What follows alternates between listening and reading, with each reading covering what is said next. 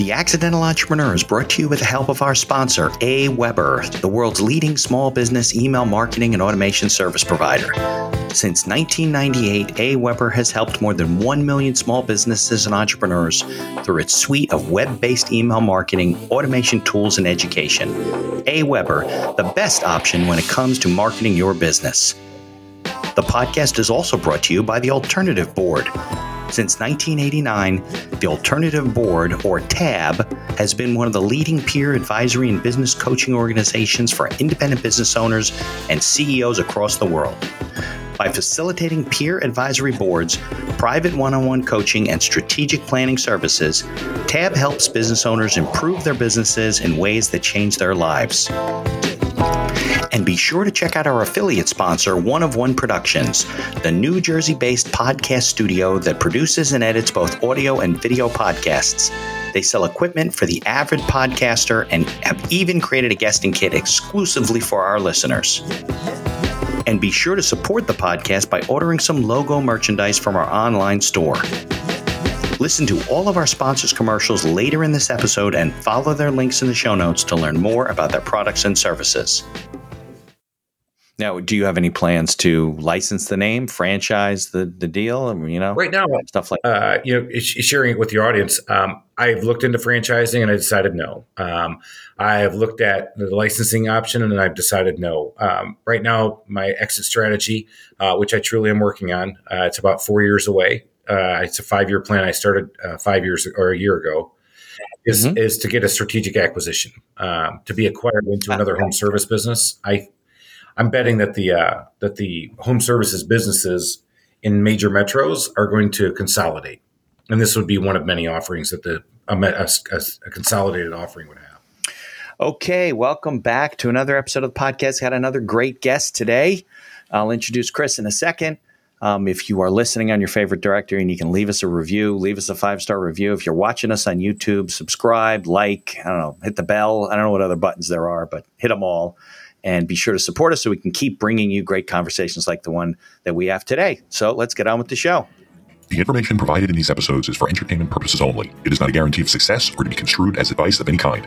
You should always seek advice from local licensed professionals before making any decisions. The dictionary defines an entrepreneur as a person who organizes and manages any enterprise, especially a business, usually with considerable initiative and risk. People often start a business without much choice, perhaps due to a job loss or just being dissatisfied at work, and they come up with an idea they just know can be successful. They become entrepreneurs by accident. That is to say, their success or failure happens by accident, not with intention. My name is Mitch Beinhaker. I'm a corporate attorney and a business advisor. You're listening to The Accidental Entrepreneur my podcast about how to achieve success on purpose, not by accident. Join me along with our monthly guests where we share our knowledge and help you get a hold of your business. And now on to today's episode. Hi, I'm Chris Lalomia, and I started the Trusted Toolbox in 2008. We're a handyman and remodeling company, and I left the corporate zoo to jump into that wild world of running your own business. I actually took the time to write a book about it called From the Zoo to the Wild, and I'm excited to get on this podcast and share my story with you and your audience. Okay, Chris, Lalomia. Hey. Like Mama Mia, you told me, right? right? You are the not only the owner of the Trusted Toolbox, we're going to talk about you all of your business prowess, um, but you are also a podcast host like me you host the Small Business Safari podcast, and I believe I'm on your show like middle of April, something like That's that. That's right. Yep. Looking forward to it, man. Okay. So I'm sure by the time this comes out, and we could, we'll be all over the place doing all kinds of stuff. But why don't you, you know, introduce yourself, who you are, what you do. Maybe we go backwards because I know you're corporate, right? Where you're from, what your background is in business, and we'll get up to why you left there and all the trusted toolbox and all the great stuff you have to share. Sounds like a good track to run. I'm ready to roll. So I'm originally okay. from the great state of Michigan, where you can use your hand to tell everybody where you live and put that up in the air.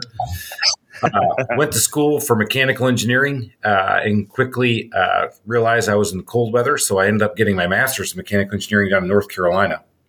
Okay. Went to work in manufacturing because that was my passion, uh, but I've always wanted to run my own business ever since I was 17, and I realized I had zero business experience working as a manufacturing engineer and I wanted to uh, get some more experience. So I went to work for a company at the time called Andersen Consulting, which is called Accenture today. Uh, right. And I did that in Charlotte, North Carolina, which is a huge banking hub. And I said, Hey, I'm really passionate about manufacturing. And they said, Well, you can be, but you'll be on the road 52 weeks of the year. We think you might be really good at helping banks merge and use your engineering skill set of problem solving. And then you might only travel 40 weeks a year. And I went, Hey, hey, call me a banker, put me in. I didn't have to travel as much. And I started working with right. Nations Bank, which became Bank of America. Uh, I was on the merger team, uh, doing a lot of different things and found my way into banking and started doing a lot of fix it things and doing work for large banks, uh, which got me into Atlanta uh, to a bank called SunTrust, which is now called Truist. Okay. Yep. And uh, I had a pretty successful corporate career. I was definitely intoxicated with the bananas they were throwing my way in the zoo, and that was, you know, I was making good money. I had I had a job at that point. I had 400 people working for me at SunTrust, uh, running commercial loan ops and reporting. Uh, and then okay. I realized I just wasn't doing what I love to do. I just hadn't started. So I started the Trusted Toolbox in 2008. That's right, right when the recession happened. And that was not the best timing in the world. Yeah, that was when the, all the real estate crashed. Yeah. And so I figured handyman business, right? Re- recession resistant. Can't be that bad. Well, right. It was recession resistant, all right. I was able to grow slightly through it, uh, but really got my chops together, really built a good process based company. And today, 15 years later, I've got 44 employees. Uh, I've got uh, a number of handymen, and I also have a remodeling division. And we've opened up another place outside of Atlanta. We're in the metro Atlanta area. Uh, for those listening, I opened up another place in another city called Athens, Georgia, where the home of the University of Georgia is. Sure. Right. Absolutely. So, so you have an engineering background, you have a corporate background, so management and things like that. So it's kind of a good combination. Plus, I guess you're hands on, right? So if you have to, the guy doesn't show up or something, you can go out and do. Probably don't want to, but you know, you can't see it on the podcast. But calluses are starting to go away because I've got the guys who are much better at it than me. But yes, I was pretty handy. Uh, one of the reasons I got into this business is that my vacations as a kid were really all about working on people's houses, my family members or friends, uh, building or fixing. So it was always something I've always enjoyed doing. So it was a passion uh, of mine. So it's been really easy to talk to people about their homes. And since I've started, I've been in 15,000 homes.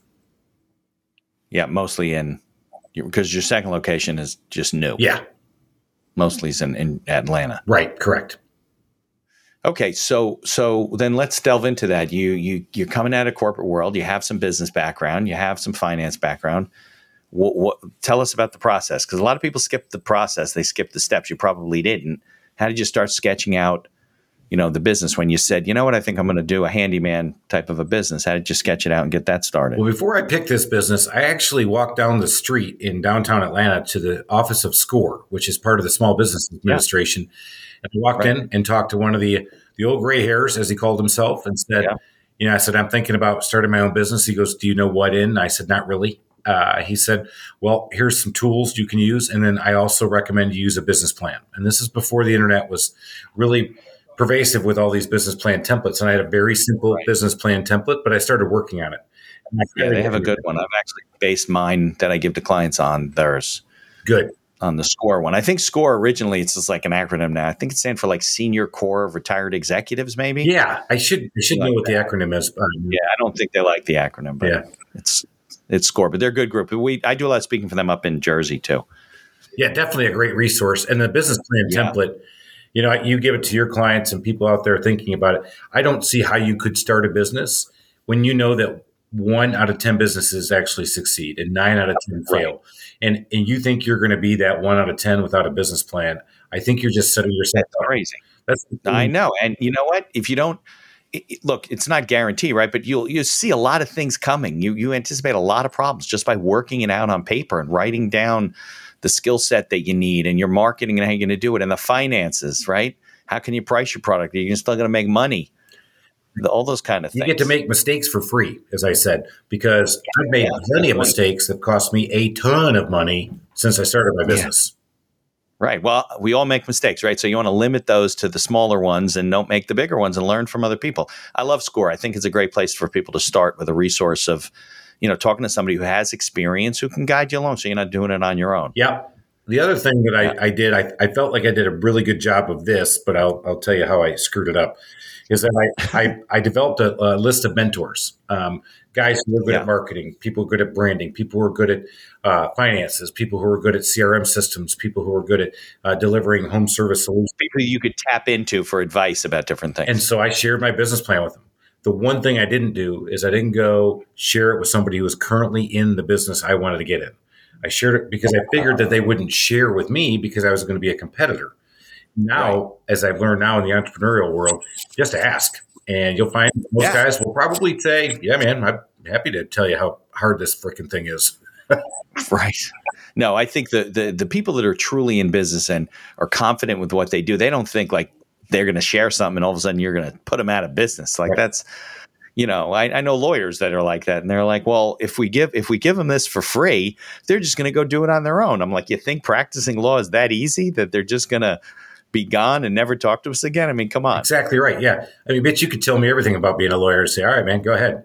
I would fall so yeah, fall, fall so fall and so Right, because I've been doing this 30 years. I've written hundreds and hundreds of thousands of documents and so forth. So, yeah, good advice. I look, Tab, I, you heard in the uh, opening sponsors, the alternative board is one of our sponsors. I'm a big proponent of, you know, either you know, getting a couple of mentors, creating a small advisory board, having people to run things by. But I think your point about tapping into industry experts and people that have experience in that area is is huge. Yeah. And for anybody listening, if you're thinking about home services and handyman, I'd be happy to talk with you because I'm going to tell you it's really hard. yeah, everything's hard if it's good, right? right? If there's opportunities to do well, make money, it's hard. It's not. It's not easy. It just doesn't come. So, well, what kind of things did you? First of all, you said you did it wrong because you should have tapped into somebody from the industry. But what kind of things did you learn talking to those people, or did you learn nothing? I learned a ton. Uh, you know, okay. um, again, coming out of this business uh, into this business, um, I had never done marketing, and one of my big aha moments, literally a month into my business, was when I look back at my history. I had never been in a B two C business. I had always been. I my first job in high school, I was a machinist while I was actually working on the dock, and then I got promoted to start working as a machinist. Then I went off to college. Okay. Then I worked as an engineer. Then I worked as a consultant. Everything I did was B two B. I had never worked in B2C. I had never flipped a hamburger right. so much as done anything. I've opened up a storefront. Dealing with consumers directly. And I just went, uh oh, what am I doing? Uh, but I had tapped in and I had built a good brand. Uh, and so I got a lot of good feedback there. The one thing also that I didn't do, and I will share this advice too, because uh, I share it all the time now, I didn't share my pro forma with many people. Uh, and my pro forma was built on a 20% net in the home service business meaning that was your gross pro. You thought you'd make twenty percent net. Net. And right. uh, if you're in home services, you are not making 20% net. I have been at this and talked to so many people throughout my podcast, and everybody shares 20% is about double of what your best uh, year will ever be. It's a 10% margin business, pretty yeah. much. And so is that before taxes? That is before taxes. That's EBITDA, basically. That's okay. Yep. So it's, it's yeah. a tough business. And, and um, one of the things I didn't share that, and so one of the things you can put yourself as a test together is you put it together. And here's my right. question. If you take your revenue projections and put that in half and you take your expenses and you double it, is that still a business you want to start? Yeah. Right, because it's not. It's first of all, you and I know the pro forma is not going to play out the way you think it's going to play out. So you're going to make mistakes, and you got to have room for mistakes. When you when you when you try that really a, a, big stress test on it, I tell you, it's um it was a gut check. And looking back on it, would I have uh, actually I've answered this question? I probably wouldn't have. No, knowing that it's a ten percent margin business, you'd be like, "That's not margins aren't big enough." Right? Because I because I had only known the consulting world and the banking world, where you know, right. if you're going to provide uh, consulting services, the margins are higher. Um, right. So I, you know, I, I probably wouldn't have, uh, but here I am. Right. Uh, I kept going after it, and at least twice I probably should have shut the business down. But I'm so hard headed. But or I'm like most entrepreneurs, I'm optimistic, and right. uh, I love solving problems. So I sat there at three thirty in the middle of the night on my couch, crying myself to sleep, trying to figure out what the hell I just did. I woke up at seven o'clock, got after it, and kept going, and here I am, 15 years later, on an overnight success. Yeah. Yeah, right. It's always an overnight success. It takes 15 or 20 years.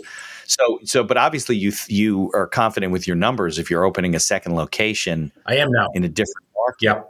Um, I, am confident with our numbers in the, in the, in the service that we're providing and how we hold things now. Uh, and I, I, do feel like this is a scalable business. Well, obviously, I scaled it in one location. I want to prove I can scale it in multiple locations yeah. as well.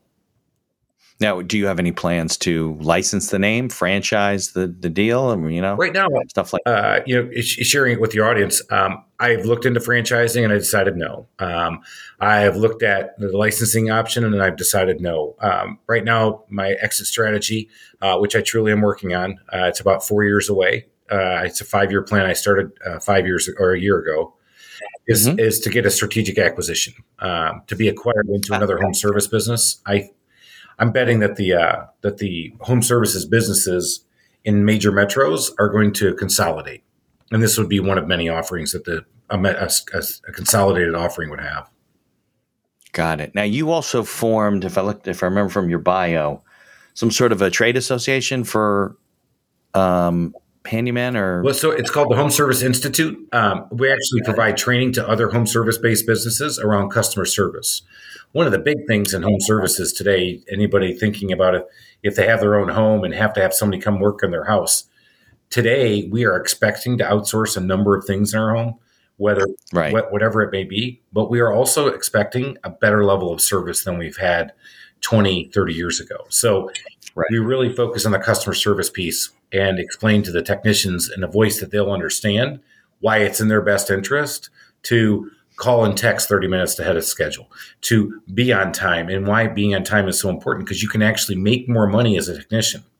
You know, right. the struggle as the owner is, you know, we all know what great customer service looks like and the benefits of it because we get to make more money and work with people, but the technicians don't, or your service providers, or your contractors. And when you explain to them, hey man, you can have a better life, have a better transaction, and a better day, a right. better start to your day if you just follow these things they're like they're buying in. So we developed a series of videos and training modules that can be delivered remotely, um, served through the web. It's called the Home Service Institute, and you can easily roll out this training within your company to build a culture of customer service. So this isn't necessarily acknowledging that owners don't recognize customer service. This is the saying, okay, you need to train your people to get on board and to buy into your vision and to you know be champions of the cause or whatever and this is how we're going to teach them to do it right and this is and you teach them this way and you, you get them on what's in it for me and right. we have been able to develop these modules and really train our team here and we've trained some other companies as well where you're seeing some uplift so as an owner i get to see uh, great reviews uh, but great reviews right. mean great referrals and that so that's better money so now i don't have to spend as yeah. much on advertising Right, of course. My guys uh, also uh, are staying with me longer. My average tenure now is is significantly longer than it was when I first started this training ten years ago. My average tenure was seven months. Now seven months. Months. Now I've got guys who've been with me for seven years. Uh, we've got yeah. guys who've been with me. Our average tenure right now is a little over a year and a half. Yeah, so it makes the relationship more sticky. But you found that there was a lack of that kind of training and understanding in the business, I guess. Right? Absolutely, because as owners, when I and especially when I talk to other owners, they're like, "No, no, man, let's talk about pay per click. Let's talk about how to get better customers." But right. but customer service is sales, and if you already have a right. customer, you've acquired that customer. Why aren't you getting more share of their wallet? Right, retention. Yeah. Yeah. And so we uh, we train our guys on how to add sales, not necessarily be salesmen, but add on while they're there. And why is that in their best interest? Because you're there and the customer wants to do more work with you, you get to make more money. Right, right, right, right. So, um, all right, so you have that, and then you also have the podcast, right? So, are you just crazy like me, or is there a reason why you started the podcast? Because you also felt there was something you needed to teach people, or? So, uh, I have my book from the Zoo to the Wild, and I wanted to be able to have a vehicle to promote that. Um, Okay. But I am a little crazy like you, just doing it, uh, putting it out there. And then I convinced, even crazier, I convinced one of my buddies who's doing it for free. As a matter of fact, I make him bring the beer sometimes when we get together. Uh, yeah. So I make him pay to be on the thing with me. Um, we've been doing it for about a year and a half, but man, we're having a lot of fun. You know, the way we attack it, just like you and I are talking now, is just let's have a conversation. Let's try to edutain people. I'm going to try to educate right. you a little bit, but man, I'm going to try to really entertain you with some stupid stuff. yeah but it, but it, it is to help business owners. I mean, that's the whole. 100. Uh, percent So yeah, if you're thinking about starting your own business, listen to these podcasts because uh, hopefully you'll pick up some nuggets. Do I say anything that's yeah. earth shattering? you know, I'm not Stephen Covey. I'm not Peter Drucker. I'm not the the E Myth. Uh, but you're Chris Lalomia. But I'm funny. Uh, no, I'm kidding. Uh, so you can at least learn a few stories that way. And then if you're trying to scale a business, um, that has been uh, extremely difficult because for a lot of us to scale a business, I'd love to tell you that we could use AI or we could use robots, and we don't have right. people. But truly, for almost all the businesses out there, if you really want to scale, you need people. And if you need people, right. you need process. And if you need process, that's a boring conversation, but we try to make it fun. So we talk about different ways people have scaled and try to bring people on who are experts in scaling and start to take those little steps because you know it's not from from day one to year 15 and here I am an overnight success. There's been a lot of trial yeah. and error. Of course. And and when you talk about business development like that, yeah, you can't just put out ads and start bringing in new business. You have to be able to handle the business and have people to support the business. And uh, yeah, it's definitely a challenge. All right, good. So so we're talking about. Um, let's talk a little bit about your book because I think that uh, that's kind of where it all started, and all this stuff's kind of sprouting out of it, and why you write. I'm writing a book too. It should be out. I don't know. We're waiting for a copy from the publisher, but everybody seems to be writing a book. So what made you do the same thing? Right. So everybody's wrote a book, everybody has a podcast, blah, blah, blah. Why do you do it? And the reason is I just felt like I wanted to get my voice out there. Um, it's an easy read. I've actually got one with me from the the Wild. But um, I wrote it for somebody like me, uh, little ADD, uh, little time starved, uh, rather listen to a 10 minute podcast or an audible book. But I wrote right. it for somebody like me where you're going to pick up a few nuggets. So it talks about my journey of leaving the corporate world. Uh, my aha moment was I looked at a gorilla in the zoo. And uh, I was strolling my kids through the Atlanta Zoo here. Uh, we had a famous gorilla called Willie B at the time. And I looked at him okay. and I'm like, look at you, man. You thought you were the king of the jungle. Now I know it's the lion. But I was looking at him, and he's in there. He's got a tire. A handler threw in a bunch of bananas. He went over there and ate them, and he had these four plastic, plexiglass walls around him with one door that took him out there.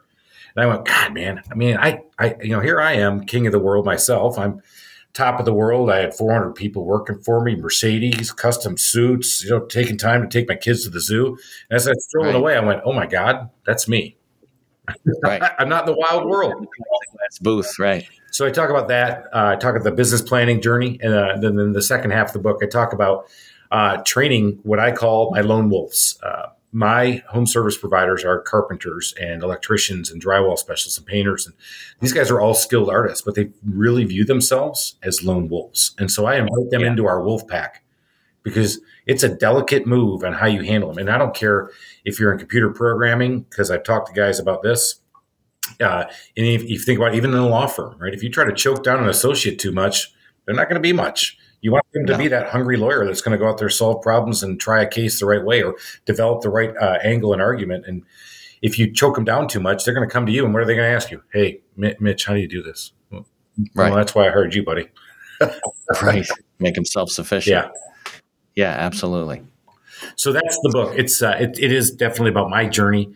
Uh, I felt like I was on top even even six years ago. I felt like I was doing really well, and I had a mentor come to me and say, "Wow, you know, I was giving him my update, you know, yeah, promoting myself, feeling like I had finally gotten there." And he looks at me and says, "Man, sounds like you're kind of in a rut." I was like, "What?" This is when you were at the bank. No, this is when I was running my business, and I you were already in the business. Book, yeah, I mean, I felt like I was there, and he he called me on it. He said, "Man, it sounds like you're in a rut." And I went back to my office and spent four hours on a Friday night from six to ten, and I went, "Wow, he's right. I'm in a rut." So I had to rethink my process and what I was doing, and, and get myself out of that rut and continue that growth journey that I was on.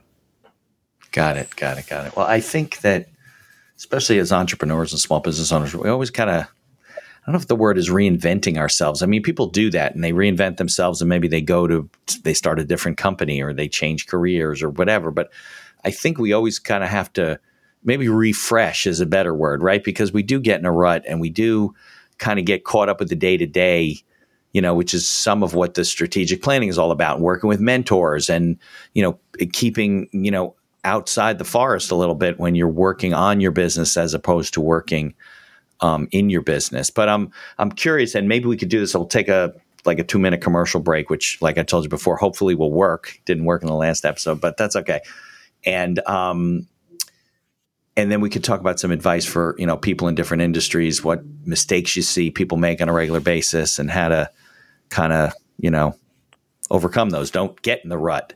Keep growing the business. And and you don't have to be the person that scales. You can do whatever you want. That's one of the beauties of being a business for yourself. But you know the things that you've learned along the way some of which i'm sure we'll discuss on your podcast as well but i i think it, it you know it lends itself to multiple conversations if that makes sense. Absolutely. Yep i agree all right let's jump to the commercials and then we will come back so hopefully you will hear these here's a word from our sponsors looking to market and grow your business or perhaps you're just getting started and want to hit the ground running. AWeber is the best choice for online email marketing and automation of your business. From maintaining a subscriber list to drip campaigns and landing pages, AWeber gives you tools and integrations that make marketing easy and fun. As our partner and sponsor, we use all their tools to promote the podcast and market our law firm. AWeber, the best alternative for online marketing. For over 30 years, the Alternative Board, or TAB, has built a thriving community of forward thinking CEOs and business owners who want to radically improve their companies. Through unique combinations of one on one business coaching, participation in monthly TAB board meetings with other non competing owners, a suite of strategic tools, and customized strategic planning workshops, TAB membership can deliver greater strength to your business and a better work life balance for you and your family all packaged in a streamlined and affordable service that the people at Tab invite you to try risk free. Maybe you're looking to get into podcasting, or you just want to market your business. Maybe you want to do it for enjoyment, or because you have a message you want to get out there. One of One Productions is a New Jersey based studio just over the George Washington Bridge that caters to the booming business of podcasting. They offer a comfortable atmosphere using the latest technology available to record your podcast. And they are a full service media company offering both audio and video production services, creating both audio and video podcasts as well as video shorts for business and personal use. Professional audio equipment packages are available through their website for all budgets, and be sure to check out their podcast guesting kit created especially for our listeners. Follow the link in the show notes to learn more about all of our sponsors. And now back to our show. All right, Chris. Uh, so, welcome back from our extended commercial break. It's been so long that I actually appeared on your podcast. Uh, How about that? Yeah. And uh, people may notice your shirt change a little bit. So, Chris and I were talking in the first half of the show and in their infinite wisdom, the cable company decided to cut the line to his building because they're doing work in the neighborhood, and we totally lost connection. So we had to reschedule the second half of this. But Chris, we were trying to starting to get into advice for you know entrepreneurs and business owners and things you've learned and advice you give out on your podcast and all that kind of stuff. So why don't I take it from there, and then I'll you take it from there, and then I'll ask you questions as we go along. Yeah, so uh, I'm glad that we were able to get back together. Yes, uh, I literally had just the day before talked about making sure you have a good business resumption strategy. Yeah. Uh, that, you know, when COVID hit, we could work from home. So yeah. here I am in my office. I've got my uh, six employees who are in the office. Everybody's out. And because we're a web enabled company with voice over right. IP phones, all virtual. Right. So uh, we had to sit there and work through that, but we are back. But um, I just gave some advice uh, to a subcontractor of mine this morning that I think is something that I, I obviously have been bringing up a lot with people is that you, you have to have processes, right? But right.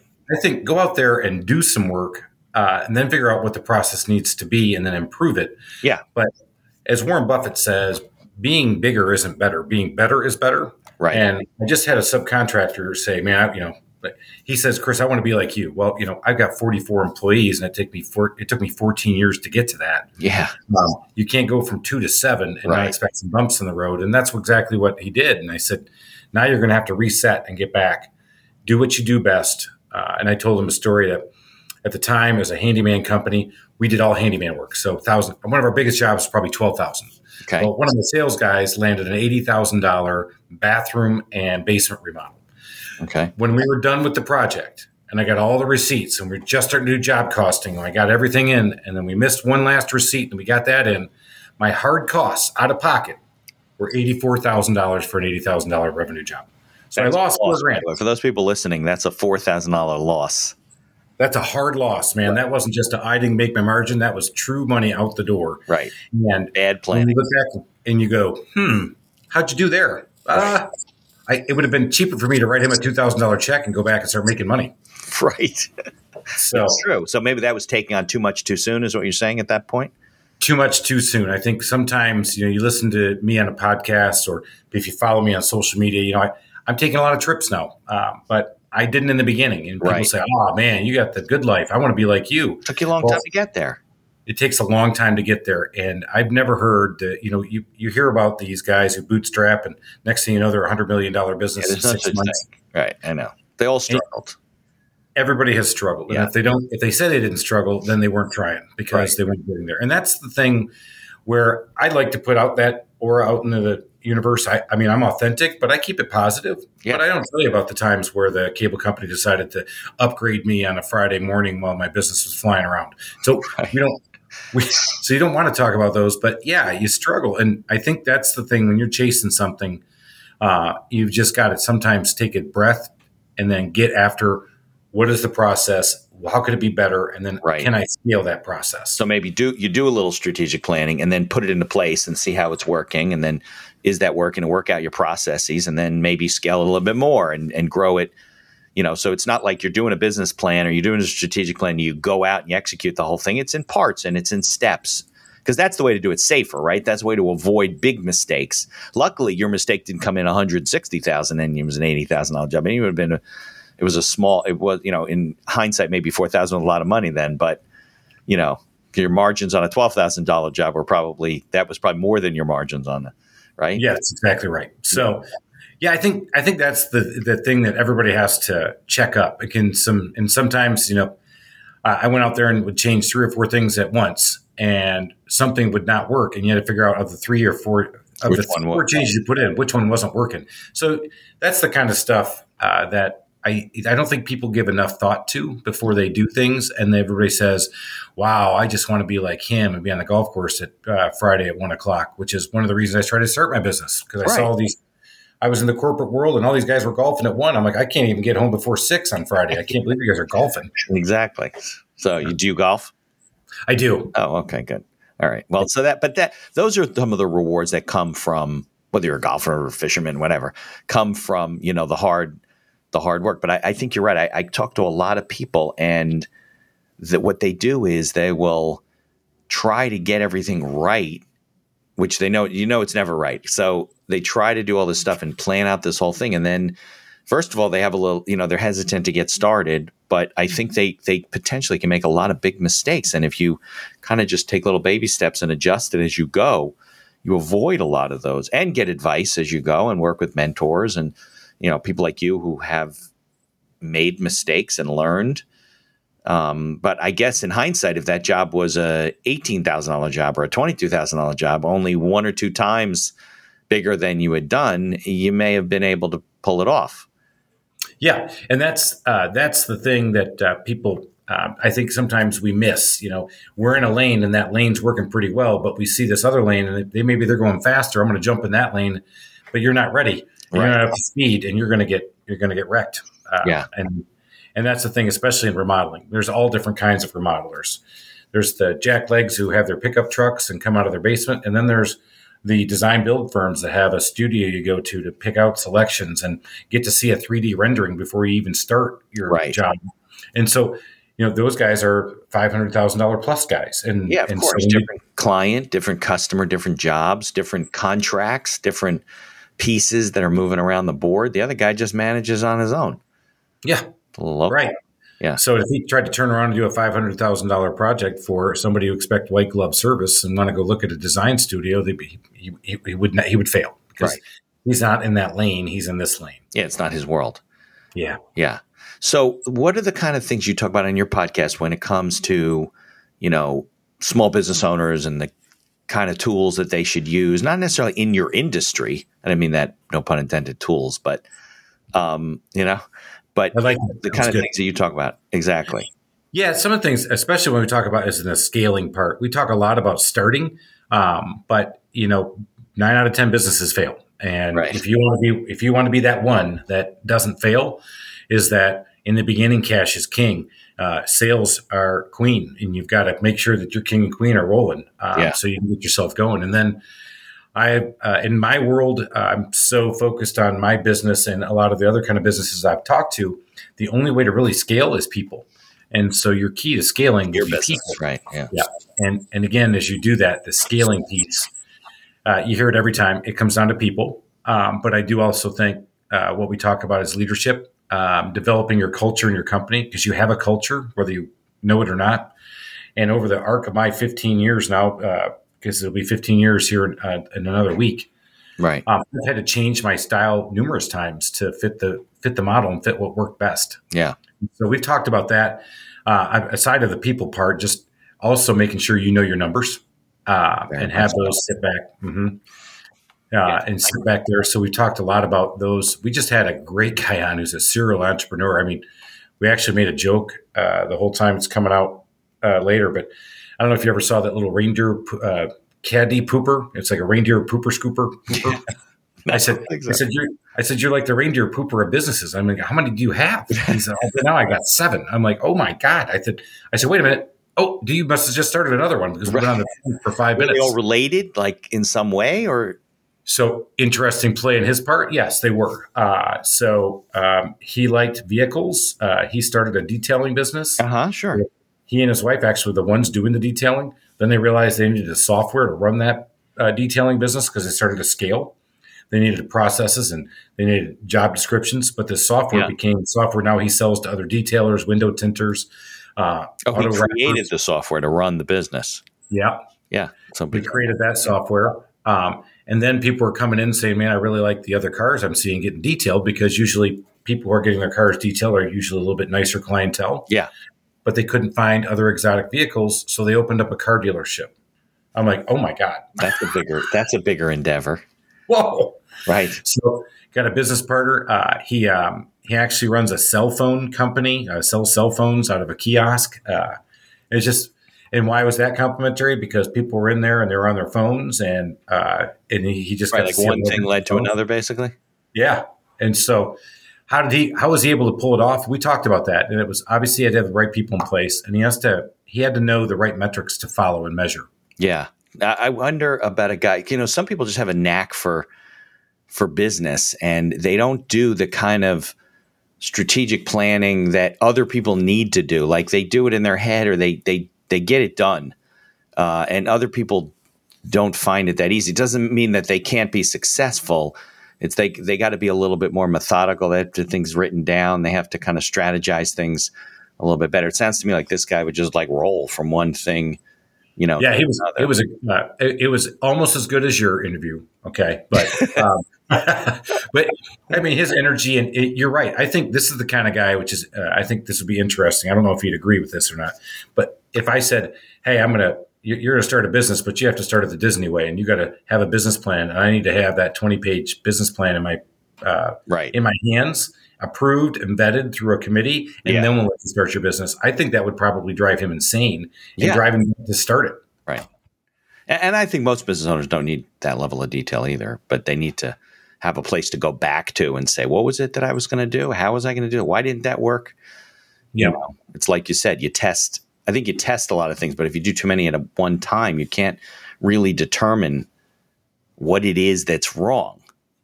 Yeah, you know, when I first started my business, my business plan said I was going to pay my guys on a percentage of the job.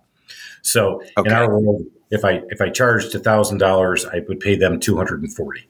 Okay, and so Okay. that's what I was going to do. Well, when I first got started, I didn't have the jobs and I didn't have the discipline, so I just paid these guys by the hour. Here I am, six months into it, and I realized I'm just paying them by the hour, paying them by the hour. And in the month of January, we had a cold snap here where actually we had to shut down because of an ice storm for two days. Um, I went to pay everybody on a weekly basis. I paid out more in payroll than I did in revenue generation. I didn't. I didn't bring in enough revenue to cover their So payroll. these guys were still on payroll, even though they weren't able to go work. Yeah. So, uh, so three weeks later, I changed the whole thing back to my what my original business plan was, and I the reason I didn't implement it was because I just got off, started winging it, and hourly is a lot easier to calculate, and Right. hourly is a lot easier to explain to people and give them a set number. And um, I learned a lesson and, and made that move pretty quick. So I didn't lose. I didn't lose for too Right. long. Well, you could, you could, I guess you could do it hourly, but it would have to be the hours worked. It would have to be on the job. You pu- punch in, you put in your hours, you get paid. If you're not working for whatever reason, it's a that's a dangerous way to live. Yep, yep. So it was in my business plan. It was right there, and I went, didn't follow it. So right. so much for having your plan there, tough guy. You better follow it. exactly. Yeah, I, I also wanted to make a point. You were talking about scaling before. You know, scaling doesn't necessarily mean you and I were talking about this in the first half, I think, or maybe off the mic, whatever. Scaling doesn't necessarily mean for the people listening that you're going to build a franchise system. It, it depends on what you you're scaling your business, but I don't think you're intending to franchise, right? You're just building several locations to support different markets, right? Yeah, I got some good advice, and, and I, I probably need to bring this up more. Always build your business for an exit. Um, yeah. Which is hard to do in the beginning. Um, right. It's hard to be thinking about like that because you're like, hey, I'm just building this to get out of it. Trying to well, get going. Yeah. So uh, in my world, I have tested the franchise model, uh, which a number of franchises out there like mine uh, are out there and going. I've chosen to not franchise my business, but I've yeah. chosen to put all the processes in as if I did. Yeah. Um, to be able to yeah, run a. If somebody wants to buy it, they might have the inclination to franchise. I know I have a client up here that owns a Mr. Handyman franchise. He bought it from another guy was looking to exit, and he was a corporate guy. He's a little handy, I guess, but he doesn't. He runs the business. He's got guys guys working for him, and it was a, it was an ongoing business. And I, I don't think he would have bought into it if it wasn't a, a franchise that had a support system. I mean, that's really what a good franchise comes down to, right? It's a it, it may be a name, it may be not, but it's it's a support system of business owners and a and a parent company supporting what you're what you're doing. At least that's the good ones are, you know. I agree, hundred percent. If you have a good one, that's what they do, and if you have a good franchisee, then they understand it. You don't just sit in your office and let the money come right. to you. You actually have to be the operator. You've got support and help and a and a system, but you've got to be out there doing the your marketing Active, and sales right. because it's the same thing whether a franchise or not. Cash is king, sales is queen. You got to get out there and keep right. It. Yeah, I mean, a franchise just gives you kind of the business in a box and say, "Here's the parts." You still got to do the same stuff, even though maybe you got a parent behind you that can support you when you're down and crying and whatever you're doing. But exactly right. Um, but I think I think yeah, the whole exit thing. I think a lot of people overlook because they they're like their business is a um, Uh, is a is a lifestyle business. I mean, basically supporting their lifestyle. And one day they're like, "Oh well, I don't want to do this forever. I want to retire. So let me sell my business." And I get business owners come to me all the time. I'm like, "Well, what what is anybody going to buy?" I mean, maybe your client list is worth some money, but you don't have you know you don't have like subscriptions, right? Where you're taking care of homes and you got homeowners or business owners on retainer. You don't have things like that. So what do you have? I mean, do you have employees? Do you have processes? Do you have a name? Do you have all these pieces that kind of get put together? And you can't do it in six weeks, six months, even. You need no, years to be prepared for it. I'm actually, uh, I'm, I'm, I'm actually got the countdown going. I'm in my my second year of my five year plan. So yeah, I've got three to five uh, years is the number, right? Yep, exactly. Um, and and you're right. I think I just uh, saw another stat on Biz Buy Sell. Eighty-seven percent of the businesses out there will not be sold. No, no, because there's nothing to buy nothing to buy. Right. Yep. If I can go and uh, you know buy your uh, uh, bagel shop, right? You have some equipment, you got people eating your bagels, and at the same token, I could open a bagel shop next door and run you out of business. Then what? What are you buying? Yep. know? What, yeah, what are you buying? So that's right. that's where I'm trying to shift. And I I intentionally said I had a guy ask me, is this a capital is this a capital appreciation play or is this a lifestyle play for you? And I said, well, it's going to be a lifestyle. Right. Um, and now um, I'm actually he's a mentor of mine, and um, I actually have have him on the books in a month to get back together and say, okay, now lifestyle, but I want to I want to exit that lifestyle or be able to have it uh, support me to, but while I'm doing other things. Um, so we're I'm going to have him. We're just knock it around a little bit because you know there's software plays out there, guys who uh, build their software, don't draw a dime, put all their money back in their business, keep going, hopefully to get acquired for that big exit out. Right. Um, which again is another very hard thing to do. Very hard. It's risky. So, yeah, and very risky. Yep. Yeah. Yeah. Well, you want your business to support your lifestyle, to give you income, and to eventually make it easier for you to work less. Yep. I think that's why we, as you start to build for uh, exit, um, yeah. or start to think like that, you actually make some different choices. I mean, I've made some choices on. Um, I didn't jump in to solve a problem. I made the team solve the problem, and now that problem is not mine, and now it's theirs, and now they have a, a way to do that. Right. And I'm I'm the last I'm the last level of recourse when it comes to escalation of issues. Yeah, there's definitely a, a you know there's a skill to leadership and managing your practice and empowering your people. You know, I know a lot of people that had they didn't exit their business and sell their business. There's nothing to sell, but they have really good people working for them and they don't have to be in the office every day and they have a lot of flexibility and they can go work on other businesses, looking at ventures, whatever they happen to be doing because they put the right people in place. They trusted the people to kind of learn and get empowered. I think business owners have a lot of trouble with that. Like it's with children, right? You, are just afraid to to let go, and and at some point you have to try. If it doesn't yeah, work, then maybe that person's in the wrong job or they're the wrong person for the company or whatever. But you got to kind of shake that out. And I think a lot of business owners are afraid of that. Absolutely afraid of it, right? Because that's your baby, it's your reputation, and and you know your reputation will take some hits, and you're like, how come that? How come that individual let that happen to my business? Right. Um, and now you have to decide how you're going to react. Um, and what I have been doing as of late, again, I'm the last level uh, of escalation of issues. Yeah. And but since I have done this in the last two years, we've gotten more Google reviews than we ever have and more five stars than we ever had. So we're actually better now than when I was in there and strangling everybody and, and getting involved in every single issue. Yeah, right. Well, I mean, you get to the point where you should be doing the big things, not sweeping the floors. Yeah. You know, I, I think another trap that business owners tend to run into as they become successful the one or two people, it's often usually one person, right, who was with them from early on and kind of was their assistant and then grew up to be the office manager and is is got 14 hats and he or she never gave up certain things and they they their their um, job was never redefined.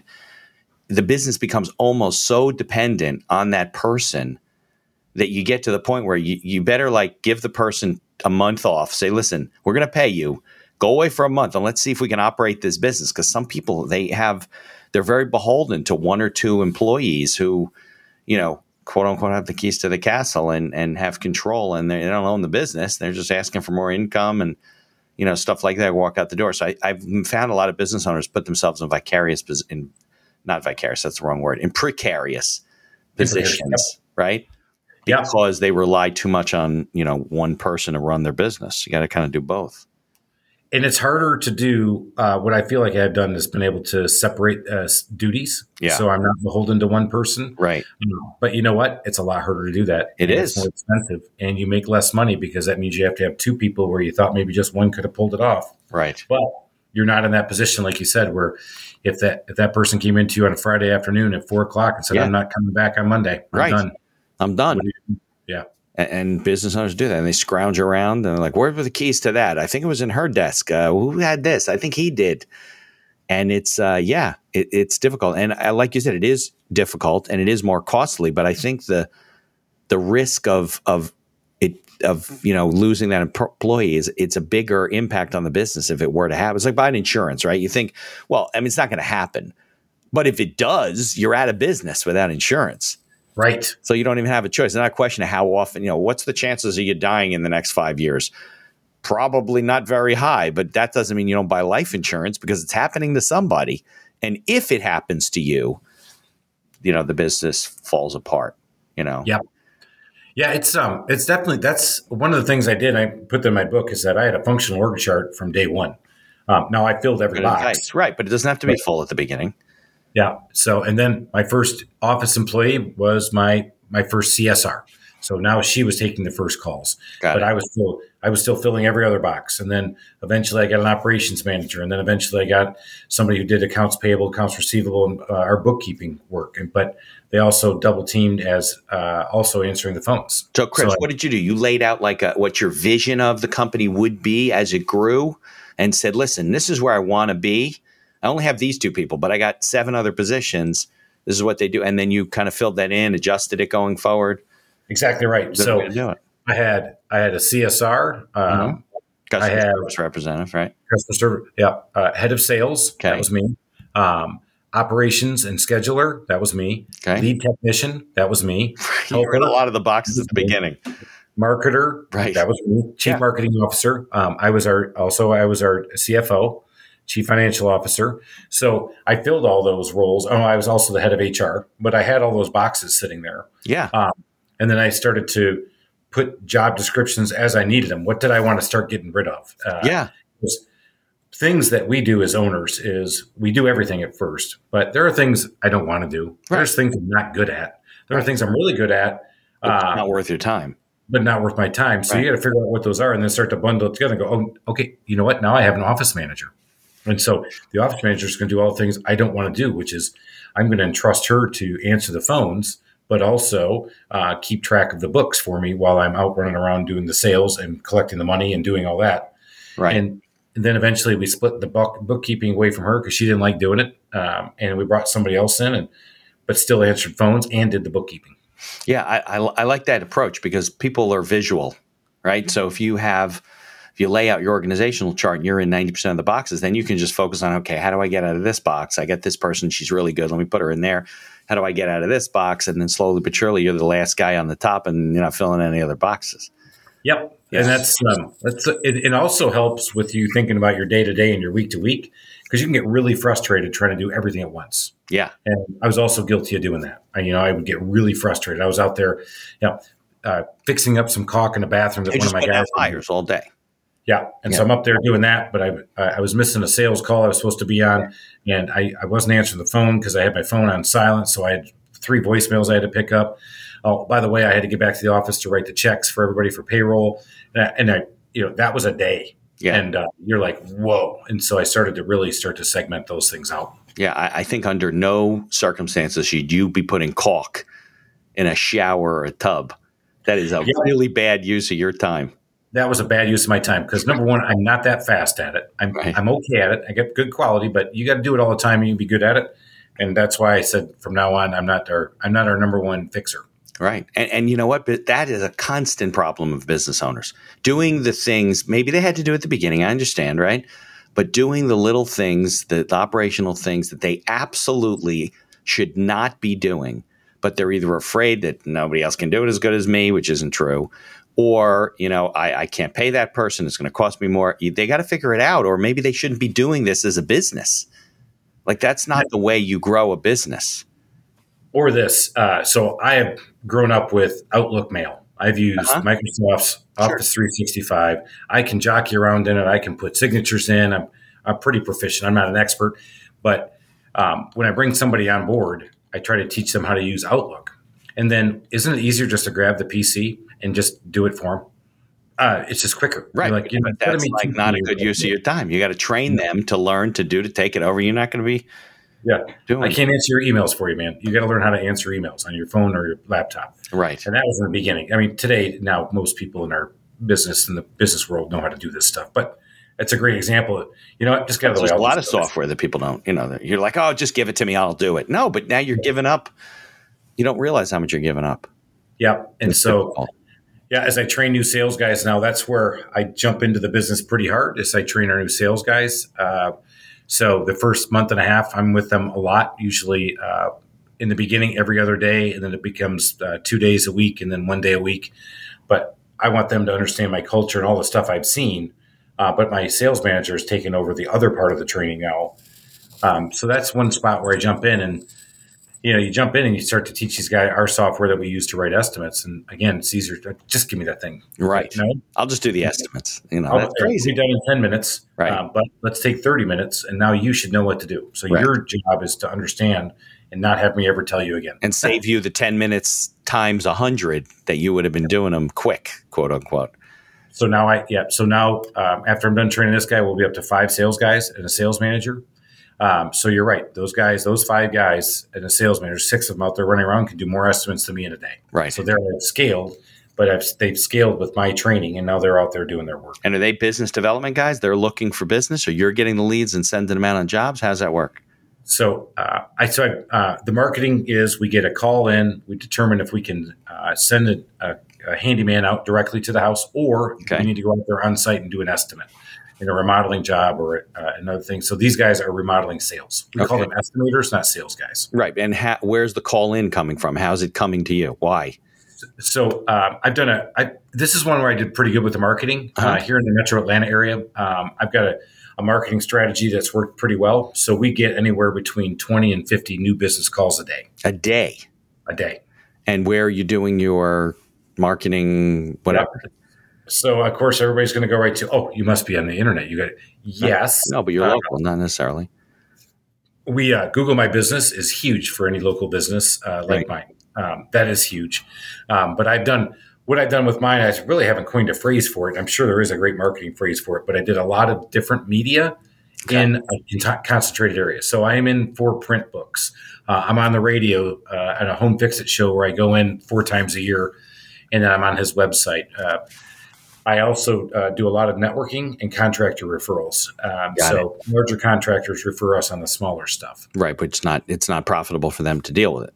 Right. So back to the stay in your lane. Those guys know that for them to deploy their their high white glove remodeling service to go fix Susie's uh, sink that's leaking, right, doesn't doesn't work for them. No way.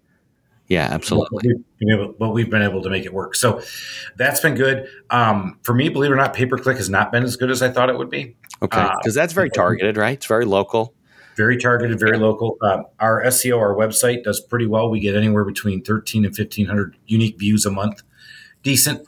It's my Google My Business page, which has blown my blown my doors off. We get seven to nine thousand. the reviews and stuff like that. Like you're constantly getting reviews from clients, customers. We're constantly getting reviews. We're constantly adding photos. Is tremendous. Much more than anything else. People are looking. They want to see what other people have to say. The experiences they had with you. It's very yep. important. And Google has put a lot more emphasis on that Google My Business page. Um, in fact, they've got another name for it. You have to go through it through the map now, but you know, Google is again a purveyor of information. You right. have a request; they want to make sure they're getting the best information to you based on your request. They're always analyzing it uh, back behind the scenes. But the one thing they also are is they're a business, and they want to keep you on Google's website as much as they can, of course, to get people to pay for advertising. Right, right, right, right.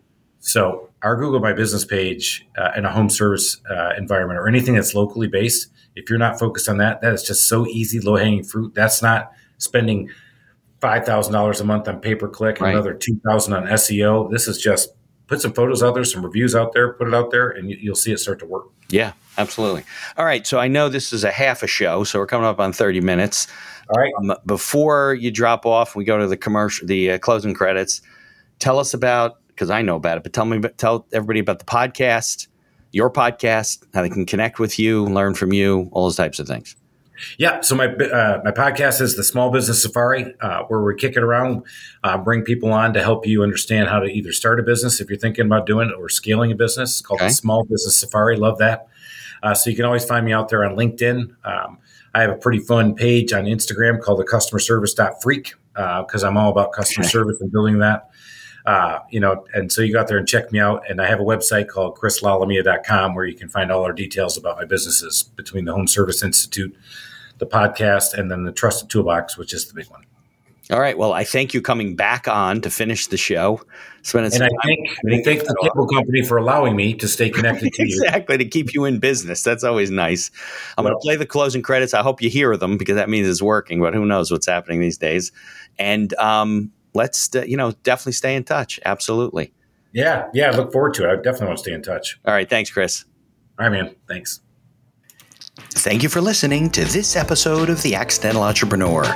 Opening and closing music written and performed by Howie Moskovich and made to order music. For information about Howie and his music services, please follow the link in our show notes. If you like the podcast, please tell others about us. You can find us on Apple Podcasts, on Amazon Music, Spotify, Google Podcasts, and most of the other podcast directories. If you like what you hear, please leave us a five star review and feel free to share our episodes on social media. If you have any questions or comments, ideas for the show, or you'd even like to appear as a guest, reach out to us by email at info at beinhakerlaw.com. The Accidental Entrepreneur is hosted by Mitch Beinhaker and produced by Beinhaker Law. If you'd like to learn more about our business and legal services, you can find us on social media or visit our website at beinhakerlaw.com. Thanks for listening, and be sure to subscribe to our feed to be notified of all future episodes.